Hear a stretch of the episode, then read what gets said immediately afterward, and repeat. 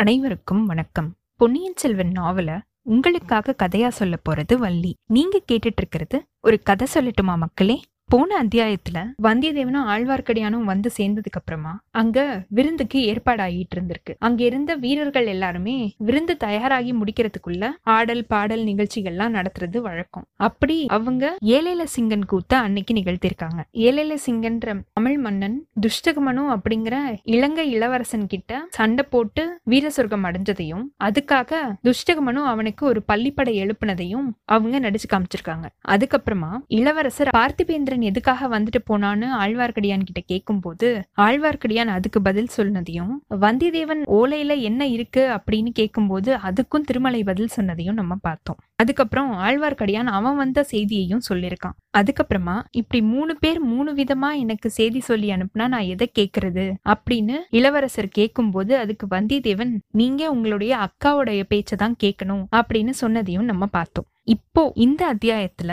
அவங்க எல்லாரும் உணவு சாப்பிடும்போது வீரர்கள் எல்லாரும் இளவரசர் கிட்ட என்னென்ன விஷயங்களை கேட்க போறாங்க?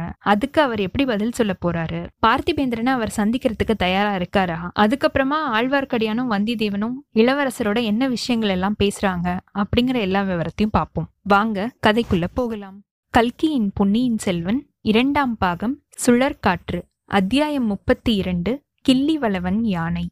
கூத்து நடந்து முடிக்கிறதுக்கும் சமையல் தயாராகி முடிக்கிறதுக்கும் சரியா இருந்திருக்கு. கட்டு கட்டா தாமரை இலைகளை அங்க வீரர்கள் கொண்டு வந்து போட்டிருக்காங்க. அதுக்கப்புறமா பொங்கலும் கரியமுதும் எல்லாருக்கும் பரிமாறப்பட்டிருக்கு. வீரர்கள் சாப்பிட ஆரம்பிச்சதும் இளவரசர் அவங்களுக்கு நடுவுல போய் பந்தி விசாரணை செஞ்சுக்கிட்டே சுத்தி வந்திருக்காரு. அங்கங்க நின்னு அந்த வீரர்களோட உடல் நலத்தை பத்தி விசாரிச்சிருக்காரு. அப்படி விசாரிக்கப்பட்டவங்க எல்லாம் ரொம்பவே ஆனந்த கடல்ல ஆழ்ந்திருந்திருக்காங்க. பக்கத்துல இருந்தவங்க அவங்களுடைய அதிர்ஷ்டத்தை பாராட்டியிருக்காங்க. ஏற்கனவே ஏற்கனவே சோழ நாட்டு வீரர்கள் எல்லாருக்குமே இளங்கோ மேல ஒரு தனியான அபிமானம் உண்டு. இப்ப கொஞ்ச காலமா அந்த அபிமானம் பல மடங்கு பெருகி இருக்கு. தாய்நாட்டிலிருந்து இருந்து அவங்களுக்கு வரவேண்டிய உணவுப் பொருட்களை வர வைக்கிறதுக்காக இளவரசர் எவ்வளோ பெரிய முயற்சி செஞ்சுட்டு இருக்காரு அப்படின்னு அவங்க எல்லாருக்குமே தெரிஞ்சிருக்கு. அது மட்டும் இல்லாம சாதாரண வீரர்களுக்கு நடுவுலயே இளவரசர் சமநிலையில கலந்து பழகி அவங்க கிட்ட சேமம் விசாரிக்கிறது அவங்களுக்குள்ள ஒரு உற்சாகத்தை கொடுத்துருக்கு. இந்த குணாதிசயம் தான் இளவரசரை அவங்க அவங்களுடைய கண்ணுக்கு கண்ணா நினைக்கிற மாதிரி செஞ்சிருக்கு. அதனாலதான் வீரர்கள் அங்கங்க இளவரசரை நிறுத்தி வைக்கிறதுக்கு முயற்சி செஞ்சிருக்காங்க.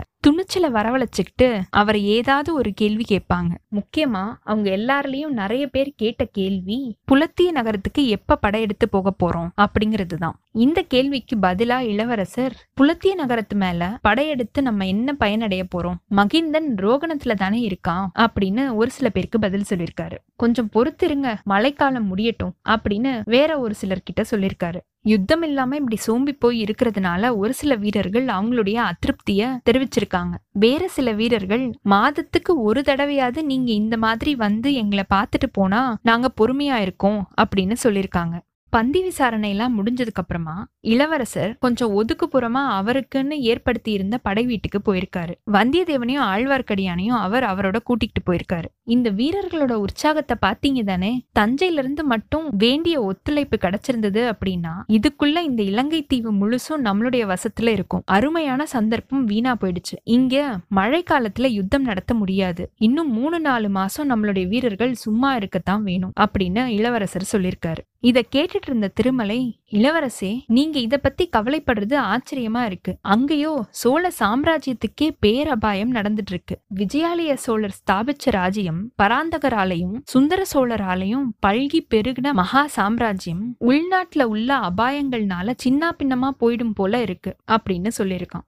ஆமா ஆமா. நீங்க ரெண்டு பேரும் முக்கியமான செய்தி கொண்டு வந்திருக்கீங்க. நான் என்னுடைய அற்பமான கவலைய உங்ககிட்ட சொல்லிக்கிட்டு இருக்கேன். சரி நல்லது. இப்போ நீங்க சொல்ல வேண்டிய விஷயத்தை எல்லாத்தையுமே விவரமா சொல்லுங்க. முதல்ல இவர் ஆரம்பிக்கிட்டோம் அப்படின்னு இளவரசர் வந்தியத்தேவனை சுட்டி காமிச்சிருக்காரு வந்தியத்தேவன் உடனே அவனுடைய கதைய ஆரம்பிச்சிருக்கான். காஞ்சியில இருந்து அவன் புறப்பட ஆரம்பிச்சது முதல்ல அவன் பார்த்த கேட்ட எல்லா விஷயத்தையுமே சொல்லியிருக்கான். பல பல அபாயங்கள்ல இருந்து தப்பிக்கிறதுக்கு அவன் புரிஞ்ச சாகச செயல்களை அவன் பெருசா சொல்ல விரும்பாதவன் மாதிரியே காட்டிக்கிட்டு அதே சமயம் எல்லா விஷயங்களையுமே சொல்லியிருக்கான். கடைசியில ஐயா உங்களுடைய அருமை தந்தையார சிறையில வைக்கிற மாதிரி வச்சிருக்காங்க. ரொம்ப நெருங்கின பந்தங்களும் பெருந்தர அதிகாரிகளும் சிற்றரசர்களும் சேர்ந்து பயங்கரமான சதி செஞ்சிட்டு இருக்காங்க இத இதனால எல்லாம் உங்களுடைய சகோதரி இளைய பிராட்டி ரொம்பவே கவலையில ஆழ்ந்திருக்காங்க. அதனாலதான் நீங்க உடனே கிளம்பி என்னோட பழைய அறைக்கு வரணும். ஒரு கணமும் நீங்க இங்க தாமதிக்க கூடாது அப்படின்னு முடிச்சிருக்கான். அதுக்கப்புறமா ஆழ்வார்க்கடியான் அவனுடைய வரலாற்றை சொல்ல ஆரம்பிச்சிருக்கான். வந்தியத்தேவன் சொன்ன எல்லாத்தையுமே அவனும் ஆமோதிச்சிருக்கான். அத்தோட திருப்புரம்பியம் பள்ளிப்படைக்கு பக்கத்துல நடுராத்திரியில நடந்த கொலைக்காரர்களோட சதிய பத்தியும் சொல்லியிருக்கான். சோழ நாட்டு நிலைமை இவ்வளோ அபாயமா இருக்கிறதுனால இப்போ இளவரசர் அங்க வராம இருக்கிறதே நல்லது அப்படின்னு முதன் மந்திரி சொல்லி அனுப்பின செய்தியையும் திருப்பியும் வற்புறுத்தி சொல்லியிருக்கான் ஆழ்வார்க்கடியான். நீங்க சோழ நாட்டுக்கு இந்த சமயம் வராம இருக்கிறது மட்டும் இல்ல இங்கேயும் படையெடுத்து இன்னும் விஸ்தரிச்சுட்டு போக வேண்டாம் அப்படின்னும் முதன் மந்திரி கேட்டுக்கிட்டு இருக்காரு. படைகள் எல்லாம் திரட்டி வட இலங்கையில சேர்த்து வைக்கணும் அப்படின்னும் அவர் சொல்லி அனுப்பிச்சிருக்காரு. சதிகாரர்கள் சீக்கிரத்திலேயே வெளியில வந்து அவங்களுடைய உண்மை சுரூபத்தை காட்டுவாங்க. அந்த சமயம் இப்போ இலங்கையில உள்ள படை ரொம்பவே உபயோகமா இருக்கும் அப்படின்னு முதன் மந்திரி அபிப்பிராயப்படுறாரு. பாண்டிய நாட்டுல இப்போ உள்ள கைகோளர் படை வன்னியர் படை வேளாளர் படை மூணும் இளவரசருக்காக உடல் பொருள் ஆவி எல்லாத்தையுமே அர்ப்பணம் செய்ய காத்துக்கிட்டு இருக்கு இதையும் உங்களுக்கு தெரிவிக்கணும் அப்படின்னு முதன் மந்திரி எனக்கு கட்டளையிட்டு இருக்காரு அப்படின்னு ஆழ்வார்க்கடியான் சொல்லியிருக்கான். திருமலை உன்னோட குருநாதர் என்ன நினைச்சிட்டு இருக்காரு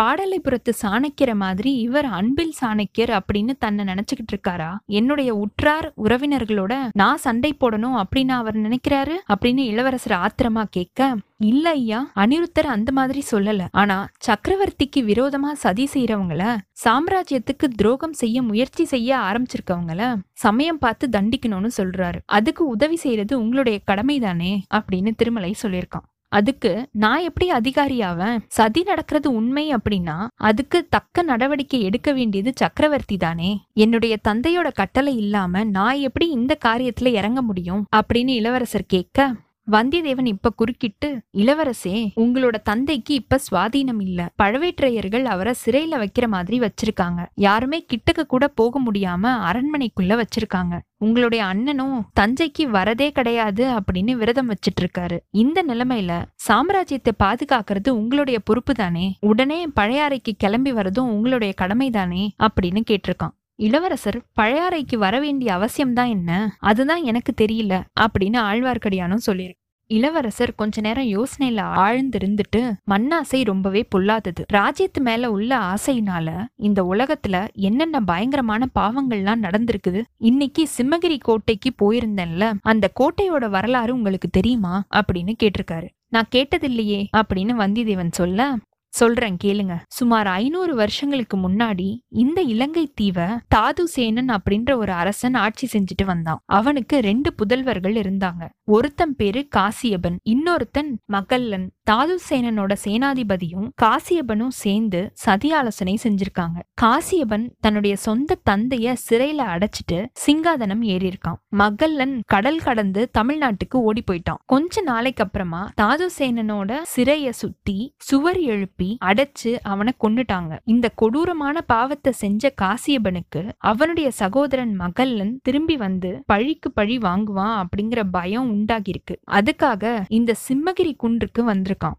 செங்குத்தான குன்றா அது இருக்கிறதுனால பகைவர்கள் அது மேல ஏறி கோட்டைய பிடிக்கிறது இயலாத காரியம் அப்படின்னு அவன் நினைச்சிருக்கான். இந்த மாதிரி பதினெட்டு வருஷம் ஒளிஞ்சு வாழ்ந்திருக்கான். கடைசியில ஒரு நாள் மகளன் தன்னோட உதவிக்கு பாண்டிய ராஜாவோட சைனியத்தையும் கூட்டிக்கிட்டு வந்து சேர்ந்திருக்கான். சிம்மகிரி கோட்டையையும் அணுகியிருக்கான். அந்த சமயத்துல காசிபனோட புத்தி பேதலிச்சு போயிருக்கு. அவ்வளோ வருஷம் கோட்டையில ஒளிஞ்சிருந்தவன் அசட்டு தைரியத்தோட வெளியில வந்து போராடி இறந்தும் போயிட்டான். இப்பேற்பட்ட பாதகன் தந்தைய கொன்ன பாவி. அவன் கட்டிய கோட்டையில ஒரு சில அற்புதமான வண்ண சித்திரங்கள் இருக்கு. இன்னைக்கு சீன யாத்ரிகர்களோட போயிருக்கும். போது பார்த்தேன். அடடா அந்த சித்திரங்களோட அழக என்னன்னு சொல்றது. பல நூறு வருஷங்களுக்கு முன்னாடி வரைஞ்சது. ஆனா இன்னைக்கும் கொஞ்சம் கூட அதோட வர்ணங்கள் மங்காம புத்தம் புது சித்திரங்கள் மாதிரியே இருக்குது. அப்படின்னு இளவரசர் சொல்லிட்டு இருக்கும்போது ஐயா நான் ஒரு கேள்வி கேட்கலாமா? அப்படின்னு ஆழ்வார்க்கடியான் கேட்டிருக்கான். தயக்கம் என்ன? தாராளமா கேட்கலாமே.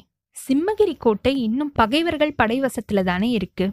ஆமா அதை பிடிக்கிறதுக்கான முயற்சியை இப்ப தொடங்குறதுக்கு எனக்கு உத்தேசம் இல்லை. அதனால வீணா உயிர் சேதம் தான் ஏற்படும். அத பத்தி நான் கேட்கல ஐயா. பகைவர் கோட்டைக்குள்ள நீங்க போயிட்டு வந்துட்டு இருக்கிறது உசிதமா அப்படின்னு கேக்குறேன். சீன யாத்ரிகர்களுக்கு யானை பாகனா நீங்க போக வேண்டிய அவசியம் தான் என்ன? யானையோட கழுத்துல உங்களை பார்த்ததும் என் கண்ணை முதல்ல நம்புறதா இல்லையா அப்படின்ற சந்தேகம் எனக்கு வந்துருச்சு. உங்களுடைய புருவத்தோட நெரிப்பை பார்த்துதான் சந்தேகம் தெளிஞ்சு நிச்சயப்படுத்திக்கிட்டேன். இப்படி நீங்க உங்க உயிருக்கு அபாயத்தை ஏற்படுத்திக்கலாமா அப்படின்னு ஆழ்வார்க்கடியான்னு கேட்டிருக்கான். என்னோட உயிர் மட்டும் அவ்வளவு உயர்ந்ததா திருமலை? எத்தனையோ சோழ நாட்டு வீரர்கள் இந்த இலங்கையில வந்து உயிரை விட்டுருக்காங்க. அவங்க போர்க்களத்துல உயிர் விட்டுருக்காங்க. நீங்களோ அனாவசியமா உங்களையே அபாயத்துக்கு உள்ளாக்கிக்கிட்டு இருக்கீங்க அப்படின்னு ஆழ்வார்க்கடியான் சொல்ல அனாவசியம் இல்ல ரெண்டு காரியங்கள் இருக்கு. சிம்மகிரி சித்திரங்களை பார்க்கணும் அப்படின்ற ஆசை எனக்கு ரொம்ப நாளாவே இருந்தது. அந்த ஆசைய இன்னைக்கு நான் நிறைவேற்றிக்கிட்டேன் இளவரசே இன்னொரு காரணம்? பார்த்திப பல்லவர் திரிகோணமலையில வந்து இறங்கின உடனேவே எனக்கு செய்தி கிடைச்சது. அவரை இன்னைக்கு பார்க்கறதுக்கு எனக்கு விருப்பம் இல்லை. ஏன்னா ஏன்னா என்ன இளவரசரே? மாதோட்டத்துக்கு முதன் மந்திரி வந்திருக்காரு அப்படிங்கறது எனக்கு தெரியும். அவர்கிட்ட இருந்து ஏதாவது செய்தி வரும் அப்படின்னு எதிர்பார்த்தேன். ரெண்டு பெரியவங்க கிட்ட இருந்து செய்தி வந்தது அப்படின்னா முதல்ல கிடைக்கிற செய்தியின்படி தானே நான் நடக்கணும் அப்படின்னு இளவரசர் கேட்க வந்திதேவன் உடனே ஆஹா அப்படி சொல்லுங்க. என் கட்சி தானே ஜெயிச்சுது? அப்படின்னு குதூகூலப்பட்டிருக்கான். அரசே இவன் உங்களை தந்திரத்தால ஏமாத்திட்டான் அப்படின்னு ஆழ்வார்க்கடியான் சொல்லிட்டு இருக்கும்போது அவன் ஏமாத்தல நானா தான் ஏமாந்தேன். உன்னை கூட்டிட்டு வரத்துக்காக வச்சிருந்த வீரனை இவன் குதிரை மேல இருந்து தள்ளி விட்டுட்டு அந்த குதிரை மேல இவன் ஏறிக்கிட்டு வந்ததை நான் கவனிச்சிட்டேன். இவனுக்கு ஒரு நல்ல பாடம் கற்பிக்க ஆசைப்பட்டேன். நல்ல பாடம் கற்பிச்சீங்க. ஒவ்வொரு பாடமும் ஒரு மடங்கு நிறைஞ்சிருக்கும். இப்ப நினைச்சாலும் என்னோட முதுகும் மார்பும் வலிக்குது. ஓலை கொண்டு வந்த தூதனை இப்படிதான் நடத்துறதா? சரி போனா போகட்டும். நீங்க மட்டும் என்னோட பழையாறைக்கு வரதா இருந்தா அப்படின்னு வந்தியத்தேவன் முடிக்கிறதுக்குள்ள எனக்கு ஒரு பழைய பாடல் ஞாபகத்துக்கு வருது. திருமலை என்னுடைய முன்னோர்கள்ல பெருங்கிள்ளி வளவன் அப்படின்னு ஒரு மன்னர் இருந்தாரு. அவர்கிட்ட ஒரு அதிசயமான யானை இருந்தது. அதோட ஒரு கால் காஞ்சியில இருக்கும். இன்னொரு கால் தஞ்சையில மிதிக்கும். இன்னொரு கால் இந்த ஈழ நாட்டுல மிதிக்கும். நாலாவது கால் உறையூர்ல ஊன்றி நிக்குமா? கச்சி ஒரு கால் மிதியா ஒரு காலால் தத்துநீர் தன் தஞ்சை தான் மிதியா பிறரையும் ஈழம் ஒரு கால் மிதியா வருமே நம் கோழியர் கோக்கில்லி களிறு. என்ன அற்புதமான கற்பனையோட ஒரு புலவர் பாடியிருக்காரு. இந்த இலங்கையில மந்தை மந்தையா ஆயிரம் ஆயிரம் யானைகள் இருக்குது. இருந்து என்ன பயன்? புலவரோட கற்பனை யானைய மாதிரி ஒரு யானை இருந்தா நானும் ஒரே சமயத்துல காஞ்சியிலையும் பழையாறையிலையும் மதுரையிலையும் இலங்கையிலையும் இருக்கலாம் இல்லையா? இப்படின்னு இளவரசர் சொல்லிட்டு இருந்திருக்காரு. புலவரோட யானைய பத்தி கேட்டதும் வந்தியத்தேவனும் ஆழ்வார்க்கடியானும் விழுந்து விழுந்து சிரிச்சிருக்காங்க. அப்படிப்பட்ட யானை தான் இல்லையே நீங்க என்ன செய்ய போறீங்க?